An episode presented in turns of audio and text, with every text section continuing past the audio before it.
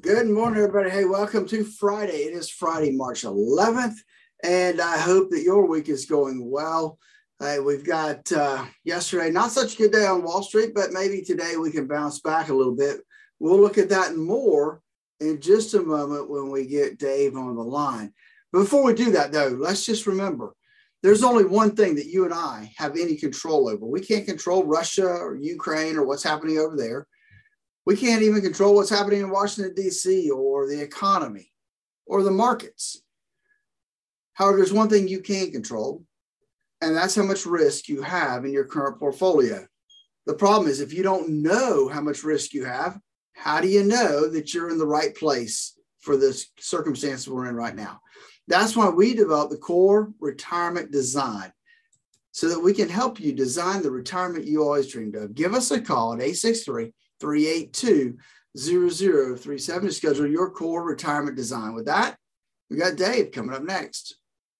Seven tree there. I am Morning Dave. It's 841. 19 here before 9 time check in and see what's going on in Wall Street this morning. Yesterday was kind of interesting. It was an off day, but given the size of the increase we had the day before, we're actually across 48 hours net positive, and things ain't looking too bad this morning either. Let's try to flesh everything out with Phillip Statler from Statler Financial Services.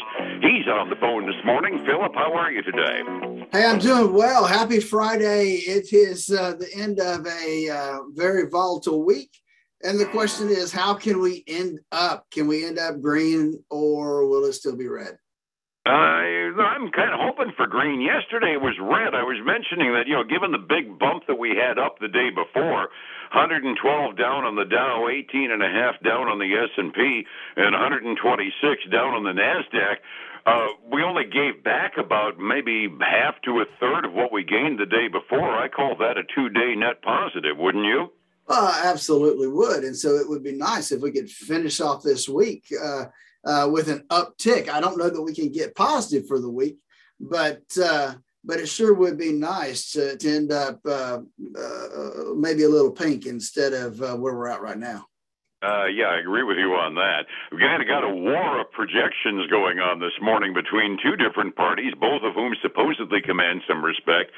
Goldman Sachs put out a statement this morning saying they're cutting their projection for the United States gross domestic product forecast a full point below the consensus. Remember, we got the first look at it about a week or so ago, now they're saying that re- the odds of a recession off of this little tiff that we're having with Russia over their war in the Ukraine. Uh, they're saying the odds of a recession are as high as 35%, which isn't good news. So, Janet Yellen, the Treasury Secretary and former chairman of the Fed, says, yeah, we're going to get some crummy inflation for this year, but she says, heck no, no recession. So, depends upon who you want to believe what the future looks like, doesn't it? Well, that's right. And let's face it, it's not on who you believe, it's what happens between now and the end of the year, right? I mean, that's the proof. And uh, it doesn't matter what anybody says is going to happen. It's going to be when we get to the end of the year and look backwards, what did happen and uh, how painful is it going to be in either case. Absolutely. I mean, the inflation could be out of control if Yellen's right.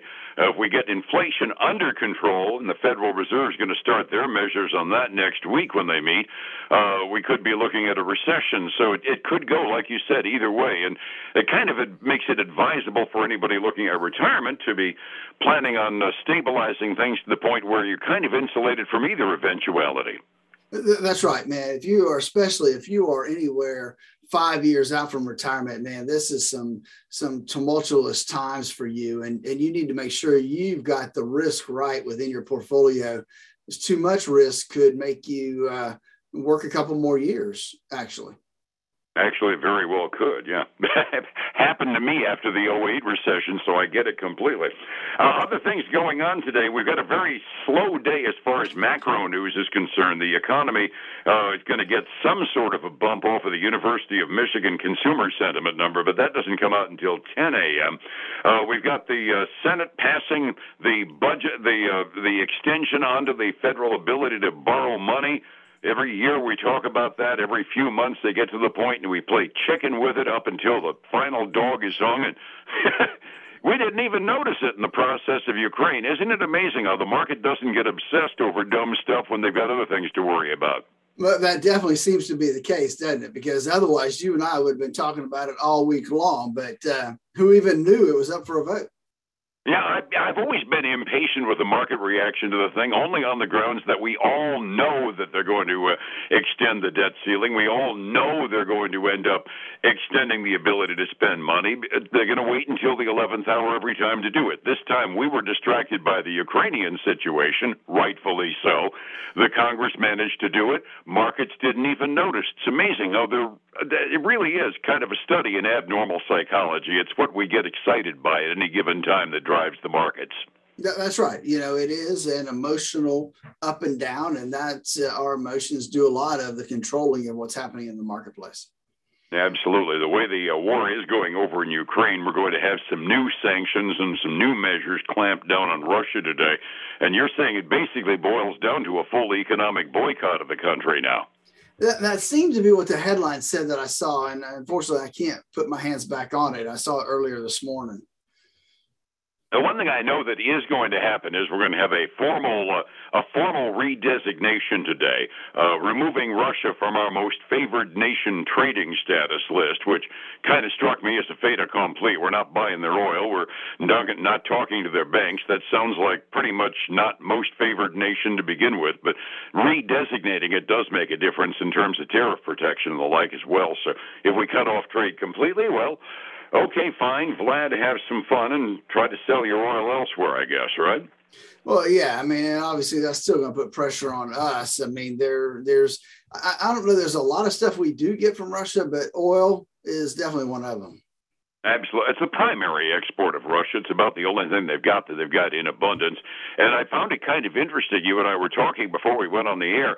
It looks like we're actually coping and the world is coping with the uh, interruption of the flow coming out of Russia because the oil prices are actually settling down a little bit, aren't they?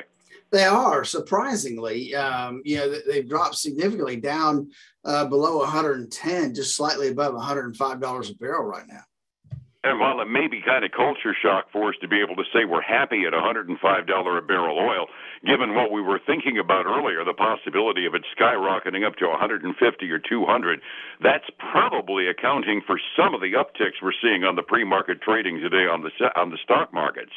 I think so. I mean, that's you know, oil has been one of the things that's been in everybody's eyesight, and uh, it's been an indicator uh, as well as interest rates on the other side. So I think both those things have given us an indication. And right now we've got a lot of green ink on the future side. And it does sound a little bit like it's almost uh, working in in an opposite relationship with the price of oil. Price of oil goes down by a tenth, the markets go up, which makes sense given how integral it is to so many of the uh, so many of the companies' uh, income statements. The price of energy can really screw up a stock. Uh, that's right. It absolutely can. I mean, it, it adds to the cost of everything, and uh, and you and I and everybody out there is going to feel it uh, more and more as we progress through this next quarter. Understood. Speaking of the quarter ahead, we're looking at the quarter behind as well, kind of on the tail end of earnings season. And we got a few reports out. One of them is a high tech firm that could be kind of interesting to watch. Oracle reported, I gather. Oracle did report. They uh, they they they missed their earnings projections by about five cents a share. However, revenue was in line with what they forecasted. Um, they continue to see a, a good shifting towards their uh, cloud-based computing system. As a matter of fact, their revenue from cloud computing increased 24% from a year ago. So so it all sounds nice and good, except for they missed on earnings. So they're they're down about a point and a half right now from from where they closed yesterday uh, I, you know, I had a hard time finding any any real winners today. Uh, yeah, yeah, I know it was tough. I'm going to give you my only winner that I've got right now. Um, that would be. Uh, you know, Dave, you could you could maybe benefit from this store, um, and it's local. Ulta Beauty, mm-hmm. you know, it, it, might help you out a little bit. I know you're on the radio, so people don't see you a lot, but um, the Ulta Beauty had a really good quarter. They, uh, they they had better than expected profit and revenue. Same store sales, get this, beat forecast. They were up 21.4% increase over, over prior year. So, so good news for that. Um, and they announced a two billion dollar share buyback. So they're the only thing I have green right now on the earnings front, up two percent. Cool. I'm I'm glad to hear a store with a local location doing well. It it it is it has always struck me a pre, you know premium makeup and uh, fragrance stores always struck me as kind of a marginal business category, but they've done well here, I know, and I'm glad to hear nationally they are. Yep, definitely, definitely have. All right, so I got just a couple more for you. DocuSign uh, came out. Uh, they uh, they earned 48 cents a share. That was one cent above what was estimated. Revenue was above forecast. However, they're getting just beat up this morning um, in, in pre-market. They issued weaker than expected guidance for the full year, not just the quarter, but for the full year. And uh, Dave, they are paying a price today. They are down 17 and three quarter percent right now. Holy crud! What have they got? New competition in the uh, in the category or something? I, I don't know, but I'm looking at some numbers, and that's going to be a new 52 week low and get this range, the 52 week range. Right now, it's trading at $77.10. It's been as high as $314. Woof. Yeah. That's yeah. A- I think if you bought it back then. that's kind of a range that sounds like an Amazon stock split almost, doesn't it? Yeah, that's that's just not uh, not not real good. So I mean, no. and, and, we're talking about just the end of last year, it was in 250 range. So it, it's not it's it's having some difficult times right now. The uh, so the two other ones I have are not common names.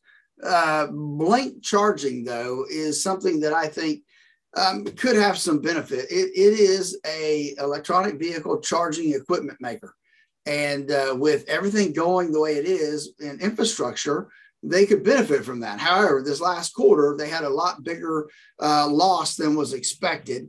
Um, their sales did beat expectations they're seeing a lot of strong momentum because of everything that's going on, but they're still trading down this morning four and a half percent. I got to believe they've got to be saying nice things about guidance, given the fact that even the government is yelling at us about, uh, yelling at us about electric vehicles again. Yeah, and I think you know because they're on the infrastructure front, and um, you know some of that stuff I think got passed in the infrastructure bill, so they, I'm thinking they should see some benefit around that eventually. Um, I would hope. The last one I have for you is one I've never heard of. I'm sure it's out there somewhere, but it's called Zumiez, uh, the streetwear and action apparel company. Uh, they they're getting you know killed this morning. Yeah, they uh, uh, you know they fell short on revenue and earnings. Um, their guidance was shy of what everybody expected. You can imagine they're getting killed this morning, down 15%, almost at their 52 week low. Well, poop. We're going to have to go to the futures in order to get some good news because the indexes are good. Yesterday was a fractionally off day compared to the day before. We gave back some of what we gained the day before, but it was on balance across two days, an up period here. See if we can keep it going. 45 minutes before we open, Phillip, what are the markets doing? So, right now, Dave, we've got. Uh, a good bit of green ink if I can get my computer go there. There we go. All right, so we got the Dow up three quarters of a percent. That's two hundred and fifty-six dollars. Get this: the S and P 500 is up nine tenths of a percent, thirty-eight dollars. The Nasdaq 100 up 1.2 percent, or 163 dollars. So everything's looking pretty good on that front. Even on the commodities front, not bad. I mean, silver is down 1.6 percent, below 26 dollars an ounce again, and then uh, gold is down 1.7 percent again down below 2000 to 1965 an ounce. Crude oil uh, it just ticked up just a little bit. It's flat right now at $106 a barrel. Which still is a lot better than the worst case scenario we were being threatened with earlier in the week. So i'm not even did you ever think you'd find yourself happy with 105 106 dollar a barrel oil? No and, and i'm hoping it's temporary. I'm, I'm hoping i'm going to get happier you know at like 90 or 85 and which I'd never thought I'd be happy with either. Overseas markets, the uh, Asian Rim market was mixed at the close today. Japan was off considerably, but the mainland Chinese markets were up. Over in Europe, mostly up. France has some internal issues that are going on, so they're off by about a quarter, but Germany is bouncing back nicely. They're up by over 3% midway through their day getting a hold of somebody to try to control all this topsy turvy stuff we got going on. The government and the brokerage houses are arguing about what's going to happen in the economy economy.